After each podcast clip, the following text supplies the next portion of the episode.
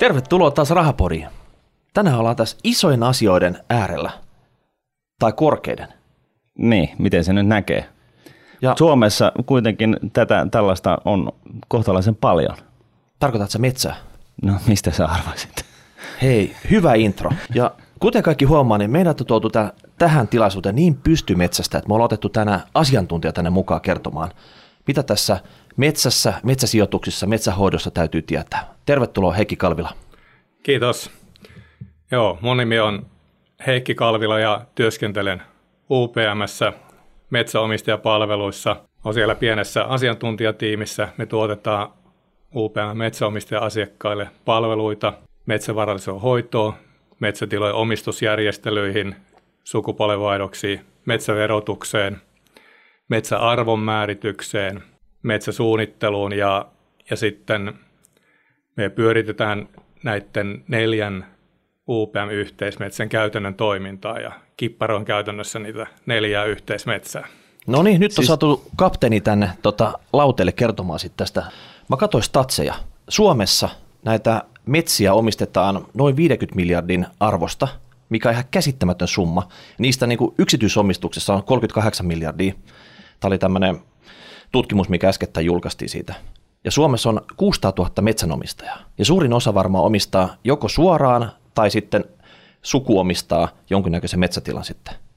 Tuosta nopeasti laskettuna, jos on 600 000 metsäomistajaa, se olisi yli 60 tonnia tämmöisen keskimääräisen metsätilan arvo. Eli tavallaan tätä varallisuutta on saman verran kuin jossain pörssiosakkeissa suomalaisista. Ihan hirveä määrä. No tässä pitäisi varmaan tietää, että mitä tälle tehdään sitten. Suuri osa ei ehkä tiedä, että mitä tämmöistä metsää pitäisi hoitaa. Joo, siis on kuulemma sellaisiakin, jotka ei edes tiedä, että ne omistaa metsää. No sekin voi olla sitten. Siellä vaan sitten hongat humisee ja puut kasvaa, niinkö? Joo, se on ihan totta, että tuota, Suomessa on aika paljonkin sellaisia metsähehtaareita, joissa ei ole tehty mitään, niin parin 30 vuoteen. Muistaakseni toi valtakunnan metsien inventointi viimeisin, niin liki 5 miljoonaa hehtaaria. Mutta kyllähän niin kuin iso osa metsäomistajista on, on sillä tavalla, niin kuin voisi sanoa jopa niin kuin monet hoitaa ihan ammattimaisesti ja suunnitelmallisesti metsiä. Ja, ja tuota, mutta se on just näin, että reilu 600 000 metsäomistajaa, niin se on aika, aika laaja kirjo Niin. metsäomistajia. Ja, ja tuota, sitten se, mikä siinä niin kuin myöskin on huomattava, että metsätilat on hyvin eri kokoisia. Mm. Ja tuota, yksityismetsät on aika lailla pirstoutunut. Keskikoko on, on tuota, metsätila kokonaisuudella noin 30 hehtaaria. Ja tuota, kappaleluvusta niin, niin, niin yli puolet on tämmöisiä pieniä alle 20 hehtaari mm. metsätiloja, mutta tietysti sitten se metsämaan pinta-ala, niin, tuota, niin, niin sehän on, on sitten painottu tietenkin sinne suurempiin tilakokoihin, mutta niin kuin lukumääräisesti meillä on, on, on paljon metsäomistajia ja toki on paljon sitten niitä pieniä tiloja, jotka osa, osa uhkaa sitten jäädä vähän, niin kuin, vähän vähän vajaa käytölle. Onko näistä statseissa, niin onko tässä niinku tosiaankin omakotitalotonttien metsät myös vai onko tämä niinku, puhutaanko, onko tässä joku niinku määrite näissä statseissa, että metsätila on jokin, se täyttää No mä luulen, että se on metsätila, että se on pääosin sitten metsää. Että siinä on varmaan joku tietty prosentti pitää ylittää sitten. Joo, tai itse asiassa tuo luku, jonka sanoit, toi 600 000, niin taitaa olla luokkaa 630 000 suurin piirtein, niin siihen on luettu yli kahden hehtaarin metsätilat, Okei. sitä suuremmat. No niin. Joo. No mitä hei, moni kaupunkilainenkin saattaa järkytyksessä kokea se, että suvun tämmöinen patriarkka, joka on pyörittänyt tätä metsäsalkua, niin potkaisee tyhjää ja sen jälkeen sitten susta tulee metsänomistaja ja sä huomaat, että okei, mä omistan tätä, mun pitäisi alkaa hoitaa sitä metsää. Niin mistä pitää lähteä liikkeelle? Pitääkö sen jälkeen lähteä oikeasti niin kuin ostaa ne Nokia-kumisaappaat ja syöksyä sitten sahakoora sinne, sinne pusikkoon vai tota, onko jotain niin kuin järjestelmällisempää juttua siellä taustalla? Miten tämmöistä metsää hoidetaan? No on jo järjestelmällisiäkin malleja. Esimerkiksi UPMssä meillä niin tuota, niin, niin uudet metsäomistajat on sillä tavalla, niin kuin voisi sanoa, helppo keino ottaa vaikka siihen meidän metsäasiakas vastaavaa yhteyttä. Ja tuota, siinähän voi käydä tämmöisessä perintötilanteessa niin, että, että se tulee perijällekin vähän niin kuin puun takaa se metsätila ja vähän, vähän tuota vieras ja tuntematon tilanne. Ja siinä mielessä on tietysti niin kuin ihan oikeastaan hyväkin, että, että tuota, ottaisi vaikka sitten metsäammattilaisen siihen jo vähän alkumetreille tutustumaan siihen metsään, että onko mm. metsäsuunnitelma. Jos ei ole, niin kannattaa varmaan tehdä se metsäsuunnitelma. Ja... Siis onko tämä vähän niin kuin sijoitussuunnitelma, samantyyppinen sitten, mitä pörssiosakkeelle pitäisi tehdä, että mikä on sun, miten sä suhtaudut siihen, että ostat sä lisää vai myyt sä vai, niin onko metsissä samanlainen tämmöinen, tota, miten sitä hoidetaan? Joo, tai sanotaan metsissä se on niin kuin siinä mielessä, on, on vähän samaa ajatusta ilman muuta, mutta tuota, metsässä on se voisi sanoa tämmöinen selkeä elementti, että siinähän se tuotto perustuu puun kasvuun. Ja tuota, käytännössä sitten se maan kasvupaikan viljavuus ratkaisee sen, sen, sen puun tuottokyvyn. Ja tuota, sitten tämä metsäsuunnitelma on siis semmoinen, jossa tuota, kerätään nämä maapohjatiedot, viljavuustiedot, puustotiedot ja sitten ohjelmallisesti voidaan niin kuin, niin kuin mallintaa sitä puun kasvua ja, ja tuota, optimoida sitten niitä tarvittavia toimenpiteitä, hakkuita, milloin niitä on, mm. on tuota järkevä tehdä hoitotoimenpiteet, että saadaan tavallaan sitten tämä kassavirran ja puustopääoman arvonmuutoksen kautta niin kuin paras mahdollinen tuotto suhteessa siihen metsäomistajan tavoitteeseen. Ja mikä, on se, mikä on se tapa, niin kuin millä niin kuin metsiä kannattaa hoitaa nykyään? Että ennen tehtiin niin kuin vissiin aina käytännössä annettiin puun kasvaa 65 vuotta ja sitten vedettiin se matalaksi ja sitten venattiin sen 65 vuotta lisää. Niin, niin, niin tota, ilmeisesti nyt on ollut joku tällainen trendikäsitys jatkuvan kasvun menetelmä tai joku tällainen, missä niin kuin tavallaan käydään no, hakemassa puita pois, niin kuin, ei kaikkia yhdellä kertaa. Et siellä on niin kuin, tavallaan siellä metsässä on koko ajan niin kuin neljää sukupolvea puuta niin kuin kasvamassa, että sieltä niin kuin, otetaan sitten ne kypsät vähän niin kuin sitä mukaan, kun ne siihen pääsee ja tasaisempaa tuottoa vissiin, ei yhtä isoja eriä sitten aina, mutta onko tämä nyt niin kuin se, se uusi juttu vai onko vielä jotain, m- miten metsää kannattaa niin kuin hoitaa? Tuossa itse asiassa ihan hiljattain toi oli Metsäkeskuksen tuota, uutinen, että, että tämän vuoden niin kuin alusta lukien niin nämä jatkuvan kasvatuksen kohteet, niin niitä on hieman vajaa 4 prosenttia näistä näistä okay. tuota, kohteista. Ja, ja tuota, tietenkin on niin kuin hirmuisen hyvä, että metsäomistalla on valinnan mahdollisuuksia ja, ja tuota, voi olla, että on niin kuin jossakin kohteessa ihan niin kuin käyttökelpoinen niin kuin toteuttaa tämmöisellä jatkuvan kasvatuksen mallilla, mutta, mutta tuota, niin kuin, jos, jos tarkastellaan sitten niin kuin sitä puun tuotoskykyä, niin sitten tämmöinen niin kuin viljelymetsätalous ja ja tuota, tasaikärakenteisena kasvattaminen niin, niin, niin tuottaa sen suurimman puun tuotoksen. Okei. Okay. Ja, ja tietenkin niin kuin yksittäisissä tapauksissa taas sit se jatkuva kasvatus, niin vaikka se ei välttämättä niin kuin tuottaa suorinta puun tuotosta, niin voi olla ihan täysin kannattavaa sitten joitakin kohteita, niin vaikka käyttää näitä jatkuvan kasvatuksen menetelmiä. Eikö siinä ole se hyöty, että sun ei tarvitse istuttaa mitään?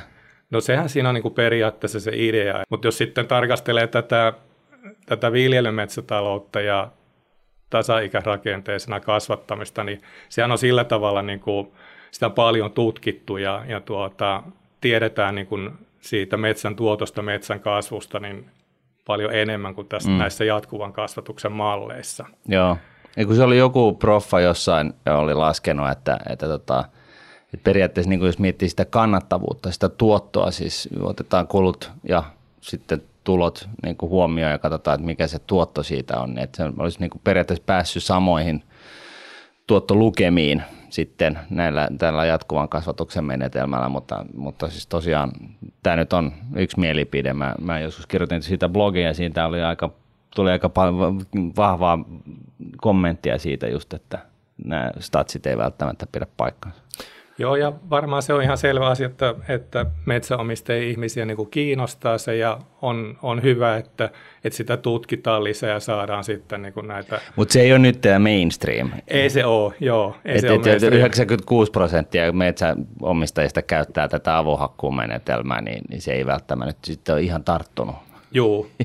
Okei, okay, eli tavallaan sitä supertietokone, joka laskee näitä metsäsuunnitelmia, se usein ehdottaa sitä, että se avohakkuu ja sen jälkeen kasvatetaan sitten tota, taimet jonkun tietyn kokoiseksi, niin onko siinä sitten joku harvennushakkuu ja sitten kasvaa tukeeksi asti vai mikä se tällä hetkellä tämä sykli, mitä se ehdottaa tällä hetkellä? Mitä siis niin kuin metsän omistaminen niin kuin käytännössä siinä koko kaaren aikana, mitä se pitää niin kuin sisällään? Oikeastaan tuota, Metsävoimistajahan voi, voi itse vaikuttaa päätöksillä niin ihan ratkaisevasti siihen metsän, metsän tuottoon. Ja tuota, jos nyt sitten siitä tuottonäkökulmasta vaikka katsoo, niin... Me ollaan rahaporissa, me katsotaan kaikkia tuottonäkökulmasta. juuri näin, juuri näin. Senpä takia ajattelin, että tämä on luonteva kulma tulla tähän. Niin, Joo.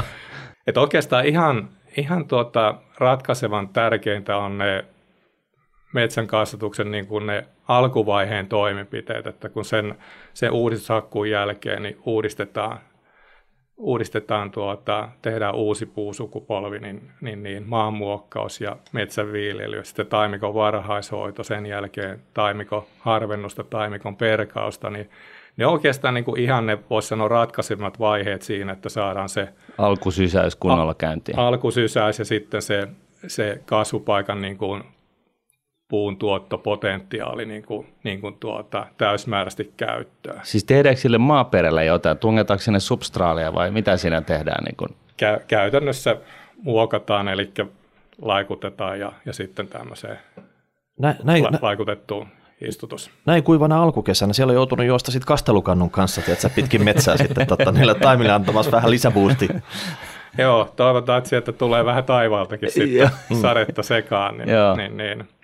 Ja tosiaan niin nämä alkuvaiheen toimenpiteet, niin, niin, niin että saadaan sitten se puuntuotoskyky siitä niin kun, niin kun täysmääräisesti käyttöön, niin, niin, niin siinä myös sitten niin kun luodaan edellytykset kannattavalle ensiharvennukselle. Ja, ja tuota, sitten käytännössähän nämä harvennushakkuut, niin nehän on pitkälti tämmöistä niin kun ohjataan sitä puun kasvua arvokkaaksi tukkipuuksi. Eli tuota, Miten usein nämä ha- harvennushakkuut on? Onko se niin 10-20 vuotta välein vai mitä se on?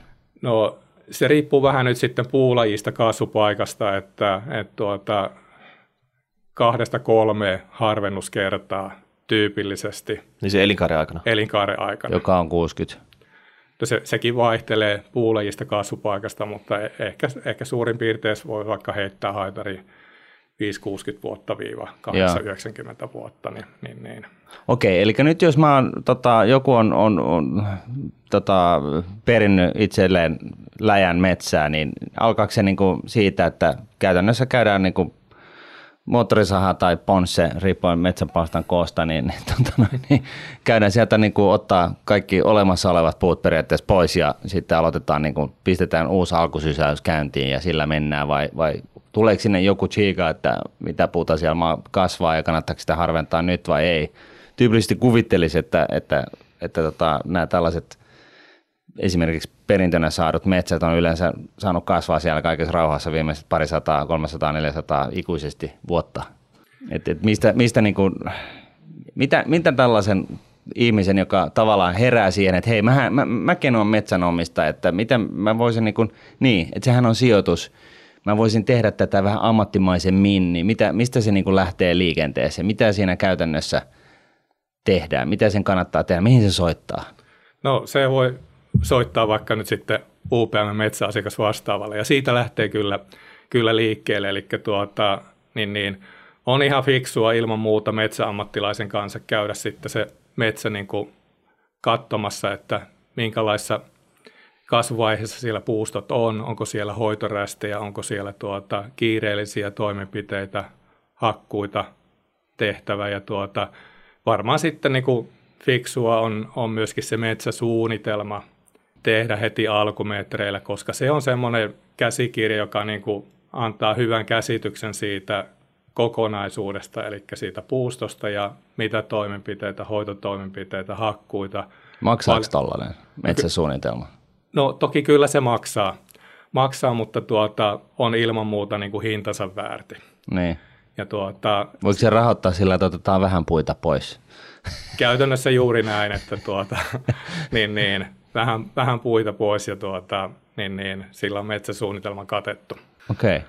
Ja mitä siinä metsäsuunnitelmassa sitten on? Onko se niin kuin sitten se elä, elinkaari, että otetaan nyt vähän tästä harvennetaan, että nämä, jotka näyttää hyviltä, niin ne, ne saa sitten kasvaa nopeammin, paremmiksi, korkeammalle?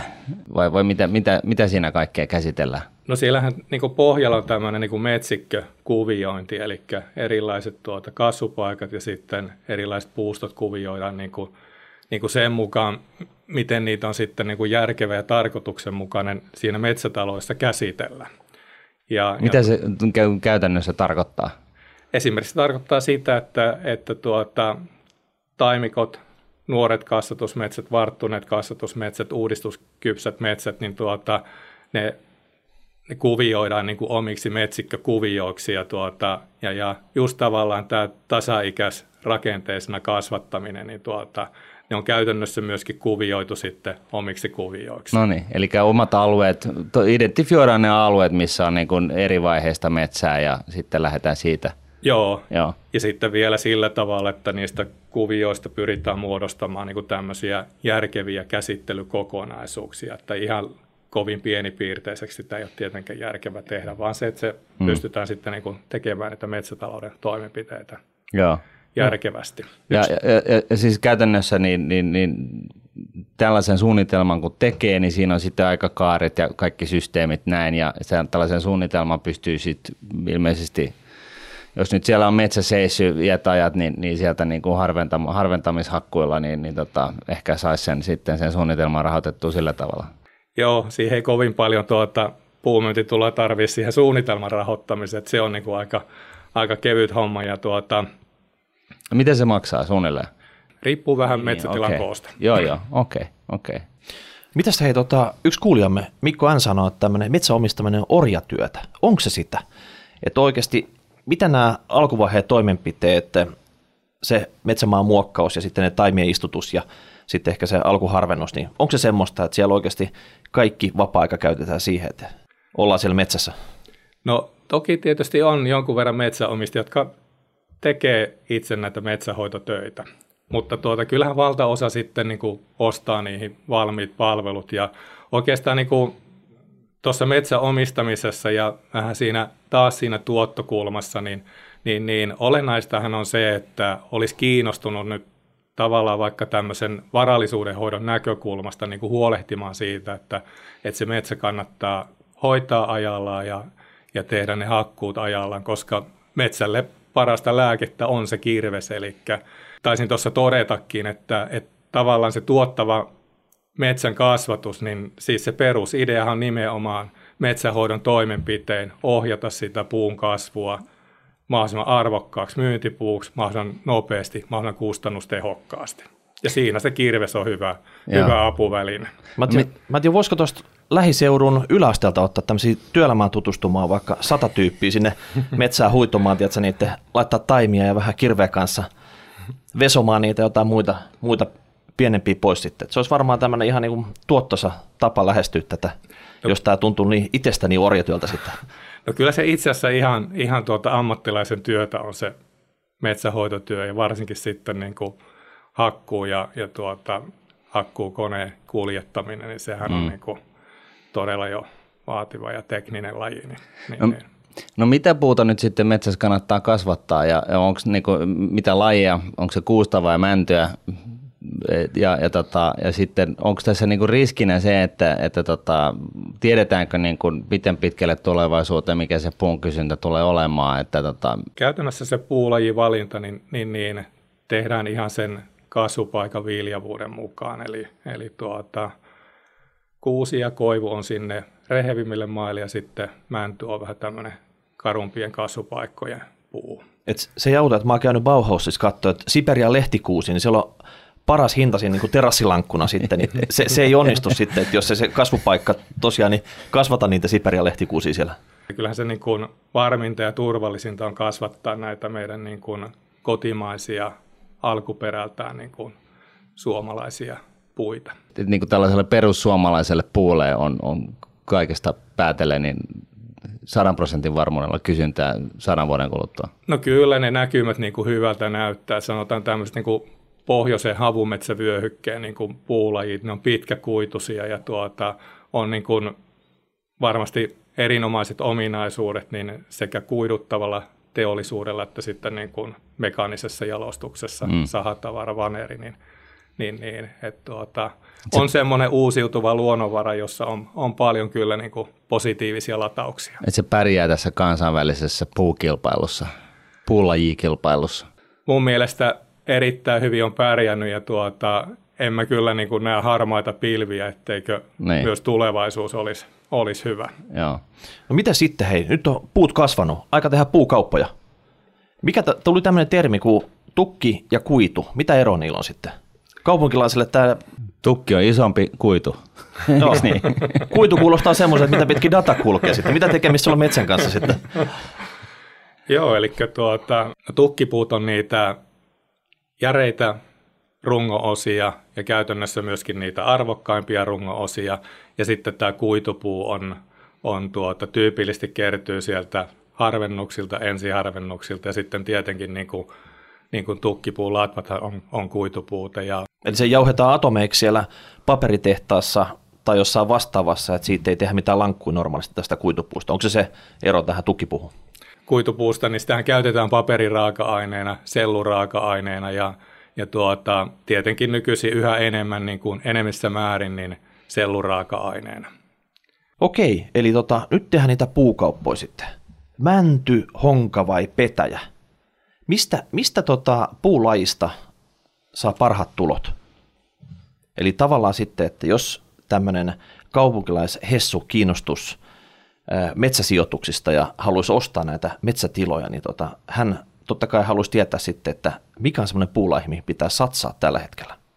No käytännössä parhaimman puukauppatulon saa näistä tukkivaltaisesta leimikosta, eli, eli tuota, ei ole kovin suurta eroa sitten, että tuota, onko siinä mäntytukkia, kuusitukkia vai vanerikoivua. Että toki pieniä eroa, mutta tuota, tukkipuustahan se metsäomistajan niin kuin paras tili ilman muuta kertyy. Ja onko se nyt sitten UPM, joka maksaa parhaimman hinnan vai, vai metsänhoitoyhdistykset vai minne, minne kaikkialla pitää ottaa se niin kuin puhelu, että tota, sit saa mahdollisimman hyvän hinnan niistä tokeista. Miten sen niin kuin hinnan saa niin kuin itselleen hahmoteltua, että ei tule myytyä liian halvalla? No tietenkin ei muuta kuin yhteys vaan UPM metsäasiakas vastaavaa ja tuota, häneltä saa kyllä sieltä puukauppatarjouksen ja tuota, ja tuosta puuhinnasta nyt sen verran voi todeta, että tietenkin niin kuin puun ostajalla ja puun myyjällä, niin totta kai mm. on niin kuin kaupassa oman, omat näkökulmansa, mutta tuota, markkinoillahan se hinta määräytyy. Onko jotain, jotain sellaista paikkaa, mistä, mistä saa sellaisen riippumatonta niin kuin tietoa hinnan muodostuksesta hinno, hinnoista? No itse asiassa toi Luonnonvarakeskus, niin nehän julkaisee tai siellä julkaistaan näitä toteutuneita kantohintoja niin eri, eri alueittain. Okei, okay. luonnonvarakeskus. Joo. Yes. Luke. Luke, just näin. Mites tota ilmastonmuutos? Aleksi kyselee sitä tässä. Et Suomen ilmasto on kohta viisi astetta lämpimämpi kuin parikymmentä vuotta sitten tai ainakin sata vuotta sitten, niin vaikuttaako se siihen, että mitä puuta täällä kannattaa kasvattaa? Tai kuitenkin, että jos on tukiksi kasvaa 60-65 vuotta, niin rupeeko tämä kasvaa jotkut ihan uudet äh, laikkeet, mitkä ei sitten aikaisemmin ollut? Vai suosittelet sä siihen, että tässä lähtee... Palmuja. niin. Jotain tekemään palmuöljyä. No tota, ehkä ei vielä ihan näköpiirissä, että kovin totaalisti muuttuu. Että kyllähän, kyllähän tuota, puut kohtalaisen hyvin kestää tämmöistä tai sopeutuu tämmöiseen niin kuin vuosittaiseenkin säätilan vaihteluihin ja, ja, tuota, ja Toki tietenkin sitten tämä ilmastonmuutos, niin voihan se tuoda riskejä. Ehkä niin kuin metsäomistaja kuitenkin niin kuin parhaiten voi, voi tuota, suojautua sitten näihin muutoksiin niin hoitamalla niitä metsiä mahdollisimman mm. hyvin. Eli kyllähän sitten tämmöinen niin kuin terve ja elin, elinvoimainen metsä niin tuota, sietää, sietää vähän paremmin sitten niin kuin tuulen puhaltelua ja, ja tuota, myös muitakin metsätuhoja. Niin, niin, miten siinä käy, että tota, jos, jos äh, myrsky tulee ja puut on, menee nurin, niin onko se sitten kaikki menetetty siinä? Vai mitä siinä sitten kannattaisi tehdä? No toki metsäomistajan kannattaa suojautua metsävakuutuksella näitä metsätuhoja vastaan. Et se on siinä mielessä niin kuin yksinkertainen keino suojautua. Ja, ja tuota, tietysti sitten me on nähty näitä myrskyjä monenlaisia, että, että tuota, muutamia tämmöisiä niin kuin laajoja, suuria myrskyjä, niin käytännön ongelmahan on se, että niitä kaikkia puita ei pystytä niin kuin yhtä aikaa korjaamaan ja osa, osa sitten niin kuin Menee pila, pi, niin, pilaantuu. Ja tuota, siinä mielessä tietysti se metsävakuutus on, niin kuin, voisi sanoa, tosi hyvä ja, ja tuota tärkeäkin suojautumiskeino metsäomistajalle. kelpaako tämmöiset tukkipuut, mitkä on kaatunut myrskyssä enää siihen alkuperäiseen käyttöön? Osa voi kelvata, osa ei. Eli tuota, siinähän, siinähän voi käydä niin, että kun ne rungot sitten kaatuu ja on jännitteellä se runko, niin siellä sitten ne puun syyt kuitenkin rikkoutuu siellä sisällä ja välttämättä se ei sitten enää tietenkään siihen alkuperäiseen käyttötarkoitukseen sovellu. Okei, nyt on tehty metsäkaupat. Sitten on korjattu ne ö, rungot sieltä pois, saatu, sitten tuli tulot, kustannukset. Miten verot, miten ne määräytyy tämmöisessä, että tehdään metsäkauppa? Nämä metsätalouden tulot, niin ne verotetaan pääomatulona, eli ne on ihan niin kuin normaalin näköistä pääomatuloa. Ja sitten niin kuin henkilömetsäomistajalle niin se on, on niin kuin maksuperusteista, että siinä vuonna kun ne puumyyntitulot on saatu tilille, niin se on sen vuoden verotettavaa tuloa ja sitten siinä vuonna kun ne menot on maksettu, niin sen vuoden verotuksessa ne sitten käy vähennyksinä. Ja aiheutuu ne kustannukset, eli nämä korjukustannukset, ne voi vähentää niistä pääomatulosta sitten vai? No käytännössä, jos sitten se niin kuin valtaosa puukaupasta käydään, niin tuota pystykauppana, eli, eli sitten ostajayhtiö tekee sen puuhakkuun ja tuota, siitä ei synny metsäomistajalle hakkuukustannuksia, vaan metsäomistajalle maksetaan sitten kantohinta. Okei, periaatteessa nettohinta tästä sitten. Niin, Okei. Eli, eli puhutaan pystykaupasta ja puhutaan kantohinnasta, mm. eli, eli tuota, sitten, sitten ostajayhtiö käy ne tuota, korjaamassa ja mittaa ne ja no miten maksaa saaks, sitten. Saako tässä mitään tukia siihen, että laittaa tämän uuden ähm, taimet istuttaa sinne ja tekee näitä metsähoidollisia juttuja, mitä pitää sitten tämmöisen vaikka avohakkuun jälkeen tehdä? No itse asiassa on mahdollista saada näitä kestävän metsätalouden rahoituslain mukaisia tukia ja, ja tuota, niitä on tuohon taimikon varhaishoitoon, sitten on nuoren metsähoito, eli taimikon harvennukseen, perkaukseen, sitten metsätien rakennukseen, metsätien perusparannukseen, suometsien hoitoon, mutta toi se, vaatii varmaan jo aikamoisen plänten, että tällaisia tukia saa.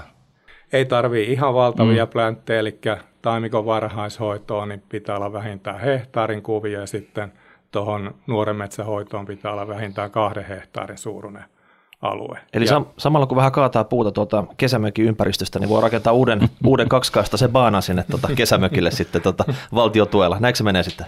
No ei ihan, mutta tuota, sitten metsätalouskäyttöön, niin siinä se metsätien rakentaminen, metsät, metsätien perusparantaminen, niin siihen voi saada tukea. Ja ideahan tässä on ylipäätään tässä ää, tukemisessa se, että, että ne on tämmöisiä niin kuin yksityistaloudellisesti huonosti kannattavia toimenpiteitä. Että se investoinnin takaisinmaksuaika on varsin pitkä niin kuin tämmöisessä metsätien rakentamisessa perusparantamisessa. Niin. Siitä tulikin mieleen, että miten nyt sitten kun, kun nämä niin kuin tulot ikään kuin tuloutuu 60, 50, 60, 70 vuoden kuluttua, niin saaks, voi, millä tavalla, pystytkö jollain tavalla, niin kun, kun sä oot, kuitenkin sulla on ollut kuluja siinä matkan varrella, niin, niin, niin pystyykö niitä kuluja sitten jotenkin vähentää sitten siitä, siitä niin kuin myyntitulosta, mikä sitten tulee joskus, kun on, alkaa olla ehtoon puolella? Joo, juuri näin. Eli sehän on hyvin tavallista, että ne metsätalouden kustannukset ja tulot ei välttämättä jaksotu samalle vuodelle. Ja tuota, käytännössähän on niin, että niitä metsähoitotoimenpiteitä, jos on tämmöinen niin kuin, niin kuin vähänkin keskimääräistä suurempi metsätila, niin käytännössähän lähes vuosittain on, on tuota, tarpeellisia metsähoitotöitä ja syntyy niitä kustannuksia. Ja jos ei sitten ole samana vuonna puumyyntituloja, niin ne metsätalouden menot vähennetään ensisijaisesti tämän metsäomistajan ää, muista saman vuoden pääomatuloista. Jos ei ole niitä, niin sitten alijäämähyvityksenä suoraan ansiotulojen verosta, niin muistaakseen 1400 euroa se suoraan veroista vähennettävä osuus, eli sehän tarkoittaa silloin, silloin tuota, tuommoista reilua neljän puolen tuhannen euron niin kuin, niin kuin kuluerää, Joo. joka vähenee sen ansiotuloverotuksen kautta alijäämähyvityksenä. Ja sitten jos ei, ei ole kumpaakaan näistä, eli ei muita pääomatuloja, ei, ei alijäämähyvitystä tai se ei riitä, kattamaan kaikkia niitä menoja, niin sitten, sitten verottaja vahvistaa siitä tämmöisen pääomatulolajin tappion. Ja sen saa sitten vähentää, kun, kun seuraavan kymmenen vuoden aikana kertyy niitä. Kymmenen vuotta? Joo. Joo. Okei, mutta lähtökohtaisesti tarkoittaa sitä, että jos tätä niin kuin tällaista niin kuin metsänomistamista haluaa harrastaa niin kuin fiksusti, niin sulla pitäisi joko itsellä olla niin paljon pätäkkää tai ostaa niin monta aluetta, että siellä on niin kuin koko ajan – niin kuin tavallaan valmista puuta tulossa ja sitten toisaalta uutta puuta laitetaan niin kuin alulle. Että siellä on niin kuin kaiken sukupolven puustoa tavalla tai toisella niin, että, niin, että sulla on niin kuin periaatteessa pystyisit niin kuin vähentämään ne, ne niin kuin niiden muiden metsäplänttien niin kuin hoitokulut sen, sen toisen valmiin metsäpläntin niin kuin hakkuutuloista? No, no välttämättä oikeastaan niin kuin se se menojen vähentäminen, niin ei se käytännössä oikeastaan tule ongelmaksi. Se on enemmänkin sit se ongelma voi tulla, jos on tämmöinen todella pieni metsätila ja, mm. ja tuota, ne puumyyntitulot on sitten niin kuin kaukana. Että kyllähän se aika tavallista on, että, että on sitten niitä ansiotuloveroja, josta pystyy sen alijäämähyvityksen tekemään ja tuota, jos siitä vahvistetaan se pääomatulolajin tappio, niin toki se vaatii sitten sen, että niitä pääomatuloja pitää tulla sen kymmenen vuoden kuluessa – Entäs se, yhteismetsässä että... sitten? Siellä kun on niin kuin paljon alueita ympäri ämpäri maata ja, ja eri omistajia, mutta sulla on, niin kuin, sä omistat osuuksia, niin pystyykö tällaisessa nyt sitten hyödyntämään näitä asioita jotenkin fiksummin? No tietysti yhteismetsässä se on niin kuin sillä tavalla helppoa, jos mä nyt vaikka puhun näistä UPM-yhteismetsistä, että niillähän se toiminnan taso on siis sitä luokkaa, että, että joka vuosi on, on käytännössä tuloja, on metsähoidon menoja, mm. että, että se on niin kuin se on se, se helppo. Niin, se on se helppo, helppo keino. Ja itse asiassa vielä sitten tähän, tähän henkilömetsäomistukseen, niin, niin, niin toki sitten niin kuin metsäomistaja, jos sillä on, on vaikka kertapuukauppa kohtalaisen iso, ja sitten tulee useampi vuosi vaikka väliä siinä puumyynnissä, niin siitä voi tehdä tämmöisen 15 prosentin menovarauksen niitä, niitä tulevia menoja varten. Eli, eli voi tulouttaa sitten, kun ne tulee, tulee ne menot ja tuota, sitten on niin kuin tuloja, mistä vähentää se, ne maksetut kustannukset. Joo. Ja, ja tuota, Etelä-Suomessa se pitää se menovaraus tulouttaa viimeistään neljäntenä vuotena ja sitten tuolla pohjoissa, Pohjois-Suomessa niin kuudentena vuonna siitä, kun se menovaraus on tehty. Mutta tämä tavallaan kuulostaa järkevältä. Moni sijoittaja tuskailee siinä, että pääomatulot ei ole tarpeeksi vähennettäviä asioita siitä, tai olet asuntosijoittaja – niin mm. oikeasti, että sulla olisi tavallaan joka vuosi tietty määrä, sä käyttäisit sun metsäomaisuuden kasvattamiseen niitä kustannuksia, mitä sä voisit sitten netottaa näiden kanssa, niin käytännössä sä pistät valtion maksamaan sun metsänhoidon kustannukset. Näinhän se menee. Niin kuin. Mm. Ja sinällä tietysti niin kuin tuossa, niin kuin mä kerroin, niin siinä tuottavassa metsätaloudessa, niin siinä on ihan A ja O, että tehdään ajallaan ne, ne tuota tarpeelliset metsähoitotyöt jos on metsäuudistus tehty, niin tuota, maanmuokkaus, metsänviljely, taimikon varhaishoito, taimikon harvennus, taimikon perkaus, että ne on niin semmoisia, että niissä ei kannata missään tapauksessa viivytellä, että, että tuota, siinä mielessä tietysti just näin, että jos ne vielä onnistuu tehokkaasti vähentämään ne kustannukset verotuksessa, niin aina se mukavalta maistuu. Eli vaikka olet metsänomistaja, vaikka sulla olisi just oikeastaan mahdollista tehdä näitä metsähoitoa, mutta sun kannattaa tehdä, tai se on oikeastaan pakko tehdä, koska et se avohakkun jälkeen voi jättää sitä vaan ähm, tekemättä niitä ja toivoa, että jotain tapahtuisi. Että otat vaikka lainaa sit sitä varten. Joo, ja siis käytännössä se on vaan niin, että, että ne metsähoitotyöt, ne alkuvaiheen, se uuden metsän perustaminen, ne taimikohoidot, niin ne kannattaa ehdottomasti tehdä niin kuin ajalla. Ja mä sanoisin jopa ehkä, ehkä mieluummin pikkusen etuajassa kuin yhtään myöhässä. Eli aina sitten ne tavallaan se, kun se myöhästyy, viivästyy, niin tuota se muodostuu myöskin vähän kalliimmaksi ja aina sitten tavallaan se puuston elinvoimaisuus siitä heikkenee ja kärsii. Joo. No nyt sitten kun ollaan rahapodissa, niin mikä on sitten tällainen niin kuin realistinen tutkitun todellisuuden tuotto, mitä puusta voi saada, metsän omistamisesta voi saada, kulut huomioiden ja, ja kaikki nämä tällaiset, niin, niin tota, että jos pörssikurssit tuottaa keskimäärin jotain 7 prosenttia vuodessa bruttotuottona, niin, niin tota, tai itse asiassa nettotuottona inflaatio huomioiden, niin, niin tota, mikä tämä vastaava tuottoluku on metsässä? Sitten metsän tuottoa, niin, niin, niin Lukehan laskee ja raportoi sitä niin kuin kahdella, kahdella tavalla. Ja tuota, mun mielestä niin kun, jos ajatellaan vaikka niitä perhemetsäomistajia, jotka, jossa se metsä niin kun, niin kun tuota, siirtyy suvussa sitten, sitten tuota, seuraavalle, niin, niin, niin on ehkä aika, aika luontevaa tarkastella, että minkälaista tuottoa niin kuin suhteessa siihen sitoutuneeseen pääomaan siitä Joo. saa. Ja tuota, käytännössähän silloin on niin kuin kysymys niistä tuottoelementeissä on, on siitä, että on ne tulot, sitten on metsähoidon menot ja sitten se puuston nettokasvun arvon muutos. Eli tuota, jos hakataan vaikka tilikauden aikana vähemmän kuin se puun kasvuarvon muutos on, niin silloinhan siitä syntyy tuottoa sinne puustoon, eli ne Joo, tulevia aivan. hakkuumahdollisuuksia. Joo. Jos sitten hakataan enemmän kuin tämä kasvuarvo on, niin siinä vähän tavalla niin kuin syödään sitten, sitten pääomaa. Joo. Ja tuota, tällä tavalla niin kuin laskettuna, niin muistaakseni taitaa olla semmoista vähän reilua 4 prosenttia niin kuin keskimäärin Okei. Suomen yksityismetsät se tuotto. Onko siinä sitten niin kuin tonttien arvonnousu mukana vai onko Ei. tämä pelkästään niin kuin puun tuotantoa? Joo, eli se kuvastaa just sitä sen juoksevan metsätalouden kautta syntynyttä tuottoa. Ja, ja tuota, sitten jos siihen otetaan niin kuin elementiksi mukaan myös sitten sen kantohinnan muutoksen vaikutus koko sen puustopääoman arvon muutokseen, niin sitten siihen tulee heti niin kuin vipua aika paljon, eli, eli tuota, niin, niin jo pienetkin niin kuin puuhinnan muutokset sitten, onpa ne ylös tai alaspäin, niin saa niin kuin enemmän volatiliteettia. volatiliteettia, just näin.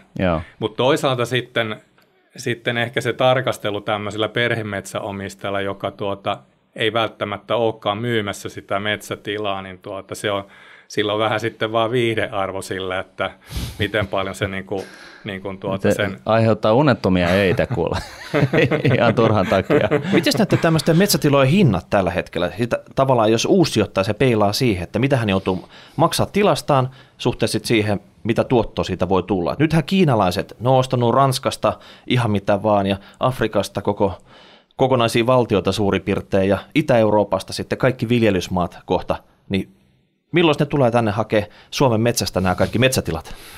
hyvä, hyvä kysymys. Mä en, en osaa kyllä siihen vastata, että milloin ne, milloin onko, ne kiinalaiset onko, onko näkynyt, onko näkynyt ensimmäisiä kauppoja sitten? Että? Itse asiassa ei, ei ole kyllä näkynyt, että et, et. mutta tuota, kyllähän niin kuin, niin kuin suomalaiset metsäomistajat, niin, niin, niin monet halukkaasti ostaa lisää metsää ja sitten on, sit on myös jonkun verran ihan, ihan uusia niin kuin metsäsijoittajia, jotka tuota, hajauttaa sitten varallisuutta ja, ja tuota, ostavat metsätiloja. Siis toihan on sinänsä ihan mielenkiintoinen tuottoluku toi vähän päälle 4 prosenttia, koska jos sä vivutat sen niin kuin Buffett-maisesti 1,6, niin, niin tota, sähän alat jo lähentelee niin kuin osakemarkkinatuottoa, varsinkin jos sä saat sen lainan niin kohtuun hinnalla. Ja, ja, ja tota, Laina korkovähennykset, sitten nämä metsähoidon kustannukset, sulla tulisi tosi paljon mahdollisuuksia siinä sitten. Mm. Et, et, et siis välttämättä ei tarvitse perustaa uutta perheyritystä, vaan sä voit niinku perustaa uuden perhemetsäsalkun ja, ja tota noin, niin pyörittää sitä sitten ja kasvattaa sillä tavalla niin kuin suvun varallisuutta sukupolvesta toiseen. Mistä sitä uutta metsää kannattaa tota, lähteä hankkimaan? Missä on niin kuin Suomessa tuottavinta, siis kannattavinta metsätilaa? Eli siis toisin sanoen, jos sitä hankkii niin kuin jos alkaa tukku rahaa taskussa ja haluaa ryhtyä metsäsijoittajaksi, niin tota... Pitäisikö me pistää tämä nyt poikki hetkeksi ja kerrot se meille ja jatketaan muilla aiheilla sen jälkeen niin. eteenpäin sitten. Onko se etelässä, Keski, Keski-Suomessa vai, vai Lapissa? No niin kuin mä tuossa oikeastaan jo alkumetreillä totesin, että, että tuota, se maapohjan viljavuus, se ratkaisee pitkälti sen puuntuotoskyvyn. Ja tuota, tietenkin sitten kyllähän se Etelä-Suomessa niin kuin myöskin sitten nämä lämpöolosuhteet ja, ja tuota, puun kasvu on parempaa kuin mitä pohjoisemmaksi mennään. Okay. Ja tietenkin totta kai se sitten riippuu siitä, että paljonko siitä metsätilasta maksaa ja minkälainen sen puusto ja minkälaisessa niin kuin kasvuvaiheessa se metsä siellä on. Joo. Et tuota, voisi sanoa vielä niin, että kun jokainen metsätila on niin kuin yksilöllinen, että et tuota, vasta sitten, kun on niin kuin selvillä, että minkälainen puusto siinä, minkälainen metsähoidotila, mm. onko hoitorästejä, onko, onko tuota taimikot hoidettu, onko ne vajaapuustosia. O, onko nämä rehellisiä tämmöiset niin tukkijätkät, jotka myy näitä tiloja sitten? Et jos tämmöinen kaupunkilainen lähtee pukupäällä sinne halista tukkii sinne tota metsään, niin tehdäänkö me hyvät kaupat siellä vai voiko tässä on iso mahdollisuus, että meitä vähän vedetetään siinä? Itse asiassa kyllähän siihen metsätilakaupan pohjaksi, niin käytännössä aina tehdään niin kuin, niin kuin tämmöinen metsäarvio, tila-arvio siitä, että minkälainen puusto, minkä verran siellä on puuta, ne kasvupaikat, minkä verran esimerkiksi heti hakattavaa puustoa. Ja tietysti sitten, sitten onhan ne ilman muuta syytä käydä niin kuin katsomassa siellä metsässä, että vastaako se nyt sitten niin kuin minkälaisella niin. tarkkuudella. Ja tietenkin sekin on niin kuin huomattava, että kun ne on aina niin kuin arvioita, niin totta kai niihin liittyy niin kuin virhemahdollisuuksia. Ja ehkä siinä siinä tuossa metsätilakaupassa niin varmaan käy niin, että, että ne, joilla on, on tuota vähän siinä niin kuin kokemusta, niin niille tulee, tulee myöskin niin kuin osaamista ja, ja tuota sitten – ehkä ovat vielä aktiivisempia sitten ostamaan tiloja. Niin, eli ne on niin kuin ikään kuin metsäanalyytikkoja, ja ne käy paikan päällä katsomassa, että tämä selostus tästä metsästä, niin se on pahasti pielessä. Tämä on paljon arvokkaampi kuin mitä tässä nyt niin kuin on, on, on niin kuin papereissa lukee, ja tämä ostaa nyt sitten jollain halvalla hinnalla.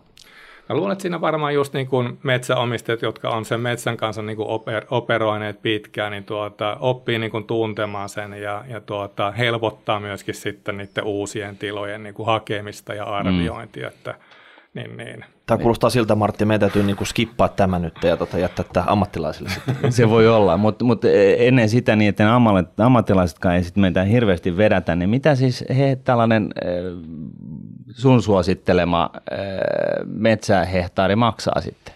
Se, joo, se riippuu taas ihan täysin siitä puustosta, että minkälaista ja miten kyllä, paljon, kyllä. paljon siellä on. Okay. Oliko siellä Lukessa, niin pitääkö se tilastoa tämmöisistä metsätilakaupoista? Joo, sitten? itse asiassa siellä on, on tilastoja. Ei toteutuneet kaupat voi käydä katsoa sieltä sitten? Joo, kyllä. Ainakin jossain vaiheessa niin kun ne metsätilat, jotka tuli markkinoille, niin oli, oli keskimäärin niin kuin enemmän hakattuja. Ja tuota, niin, niin okay. se saattoi sitten johtaa siihen, että niiden tilojen niin kuin keskimääräiset kauppahinnat ei vaikuttanut kovin korkealta. Että se kuitenkin loppuviimeksi niin kuin se puusto. Tämä on sama, sama ilmiö, kun tulee IPO-firma pörssiin, niin usein se voi olla, että sieltä on jo maksettu kaikki osingot pois sitten. Mm. Että tavallaan se on entiset omistajat tyhjentänyt se aika hyvin. Kuulostaa ihan samalta kuin avohakkuut tehty ja sä käyt katsoa sitä palstaan siinä metsätien vieressä, siinä kasvaa vielä 10 metriä semmoisia isoja puita, mutta sen takana se on ihan tyhjä sitten. Tehdään hyvät kaupat siinä sitten. Mitä hei, tota, te olette tutkinutkin tämmöinen metsäomistaja sijoittajana, niin kun se saa näitä tuloja, niin ostaako hän näitä metsätiloja vai hajauttaako hän oikeasti, että kaikki tavallaan rahat ei ole siinä metsissä kiinni, että laittaa vaikka pörssiin? Hyvä kysymys. Niin tuota, me tehtiin tosiaan tuossa alkuvuodesta, teetätettiin taloustutkimuksella tämmöinen metsäomistajasijoittajana tutkimus ja, ja tuota, se, mikä siinä oli niin kuin tosi mielenkiintoinen havainto, niin tuota, se, että mihin metsäomistajat käyttää puumyyntituloja, niin top 2 oli, ykkösenä oli metsähoitoon, ja se on niin kuin älyttömän fiksua palauttaa osa sinne mm. metsään ja huolehtia siitä metsän tuottokunnosta. Ja kakkosena tuli sitten säästäminen ja sijoittaminen, ja, ja tuota, sehän on merkki siitä, että metsäomistaja sijoittaminen kiinnostaa ja, ja tuota, niin kuin tässäkin on todettu, niin kyllähän tämä puun kasvu ja metsärahan sijoittaminen, niin kyllähän se muodostaa niin kuin metsäomistajille ilman muuta kiinnostavan kokonaisuuden. Mm. Siis itse asiassa tämä analogia niin kuin, metsän ostamiseen ja sijoittamiseen, niin eihän se nyt niin kuin verrattuna niin kuin osakkeisiin, eihän se nyt hirveän kaukana ole, koska tosiaan niin jos sä ymmärrät metsästen päälle jotain, niin, sehän on selvää, että – sä voit saada ostettua jonkun metsätilan halvemmalla kuin mikä se, mark- tai siis se myyntihinta on ja, ja, ja näin. Että siis perehtyminen ja, ja niin kuin oppiminen on, on kai tässäkin ihan olennainen osa sitä tuot, tulo, todellista tuottoa, mitä sitten sulla joskus tuloutuu. Kyllä, se on juuri näin. Miten tätä, nyt sitten tämä, tämä tota, kun me ostaa metsän, niin eikö siinä ole aika korkea sitten kuitenkin tämä, tämä tota, vero, leimavero, mikä se nyt on? Varasiirtovero. Varasiirtovero. Eikö se ole kiinteistökauppa? Joo, kyllä. Ja 4 prosenttia kauppahinnasta. Se on aika, aika, aika kova paukku sillä tavalla. Joo, ja se, se on just näin, että sekin pitää ottaa huomioon niin kuin ilman muuta se on kuluerä ja, ja tuota, vaikuttaa myös siihen tuottoon. Että ei päiväkauppaa lähdetä tekemään tämmöisellä Joo. metsätiloilla sitten. Entäs sitten jos perii sen, niin joudunko me sitten maksaa varainsiirtoveroa? Joo, ei, ei tarvitse perinnöstä maksaa varainsiirtoveroa. Eli näin ollen, niin, niin se on niin kuin, jos pitää valita, niin sun kannattaa mieluummin periä metsää kuin ostaa sitä. Itse asiassa 80 prosenttia suurin piirtein metsistä siirtyy, siirtyy suvussa niin joko kaupoilla, lahjoilla tai sitten perintönä ja semmoinen parikymmentä prosenttia niin vaihtaa sitten omistaja tuolla vapailla markkinoilla. No niin, mutta siis tää, niin kun, jos metsänomistajan 630 000 kappaletta, niin mitä se nyt tarkoittaa, vähän päälle 500 000 niin omistajaa, niin ne on saanut sen perintönä ja, ja tota, metsä on hyvin hoidettuna, niin, niin, ja jos sitä vähän niin kuin vipuakin käyttää, niin, niin päästään niin kuin ihan yhtä hyvin tuottolukemin kuin, kuin osakkeissa ja, ja tota, kuulostaa siis siltä, että suomalaiset omistaa aika laajasti metsää. Että voisiko tämä niin kuin olla sitten tapa saada Suomi nousuun? Niin, kumisaappaat, stiilinta, Husqvarna, moottorisaha, mitä muuta sitä tarvitsee? Airamit, tämmöinen termospullo sitten. Ja se, se, se tota ruutupaita. Mulla on semmoinen, kato, valmiina. No niin, No. kato. Tai, tai sitten pärjäät ihan, ihan vaikka kännykällä, niin soitat vaan UPM metsäasiakas vastaavalle ja hommat lähtee hoitumaan. Niin. Hei, meinaatko sitä, että nämä reaaliosingot tavallaan sitten, että tota, normaali pörssisijoittamisessa reaaliosingot, aina kun on yhtiökokous, niin siellä voi nauttia sitten kahvia, maistuva marjekeksin. Ja sitten taas tämmöisessä metsäsijoittamisessa, kun sä käyt katsomassa sitä sun omistusta siellä, niin onko se sitten vasullinen mustikoita ja kantarellit tuohon mukaan sitten? Joo, se menee just noin. Me ollaan, me ollaan joskus avattu semmoinen suora putki täältä ää, Rahapori-studiosta tuonne Arkadianmäelle. Onko sulla mitään painavaa sanottavaa, mitä haluaisit kertoa näille viskailijoille tuolla kilometrin päässä?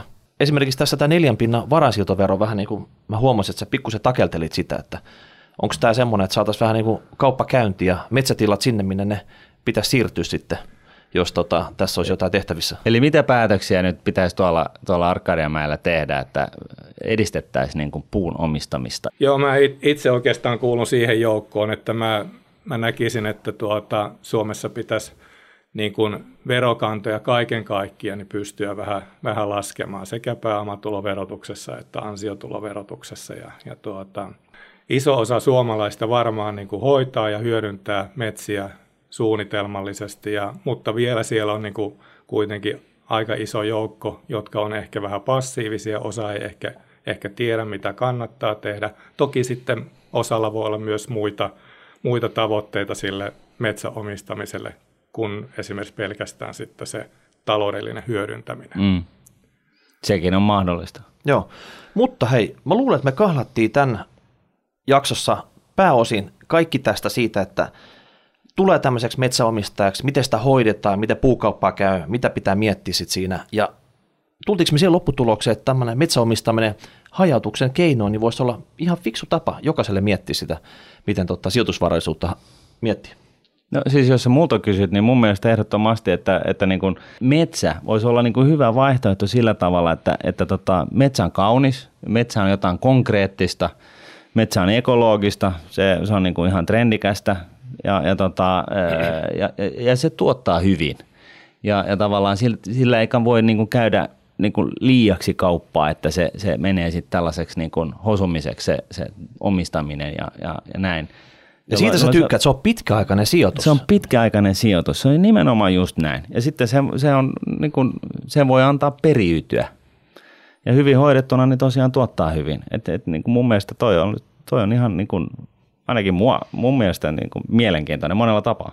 Ja jos sitten vertaa vaikka näihin, näihin muihin sijoitusinstrumentteihin, niin metsähän on oikeastaan immuuni monille talouden ilmiöille. Tai, tai sanotaan näin, että puun kasvu on immuuni. Niin. Eli tuota, se puu kasvaa, nouseepa korot tai ei, Niin. riittailepa Trumpi tai ei, puu vaan kasvaa. Eikä se tainnut kasvu notkahtaa siinä Brexitissäkään millään tavalla. Ei, ei. Et se on niin kuin sillä tavalla niin kuin, niin kuin tuota, ominaisuuksiltaan, niin voisi sanoa ehkä tämmöinen niin kuin vähän riskisempi ja vähän, vähän tuota ehkä, ehkä rauhallisempi. Ja, ja ehkä tulevaisuudessa nyt, kun on, on näitä niin kuin päästöoikeuksia, päästölupia, niin sitten ehkä alkaa saamaan niin kuin maksua siitä hyvästä, että pitää huolta metsästä, joka syö näitä hiilidioksideja. Että tota, eihän sitä tiedä.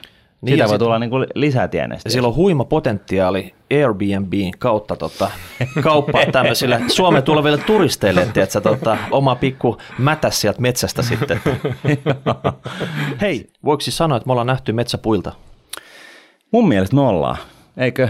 Joo. Lopetetaan tämä jakso tähän. Nyt oli taas uusi aihealue, mikä me ollaan kahlattu läpi. Kohta me ollaan käyty koko sijoitus... Universumi. Sijoitusuniversumi, kyllä näin Joo. justiinsa. Kiitoksia Heikki. Kiitos. Kiitos. Kiitos. Raha, raha, raha.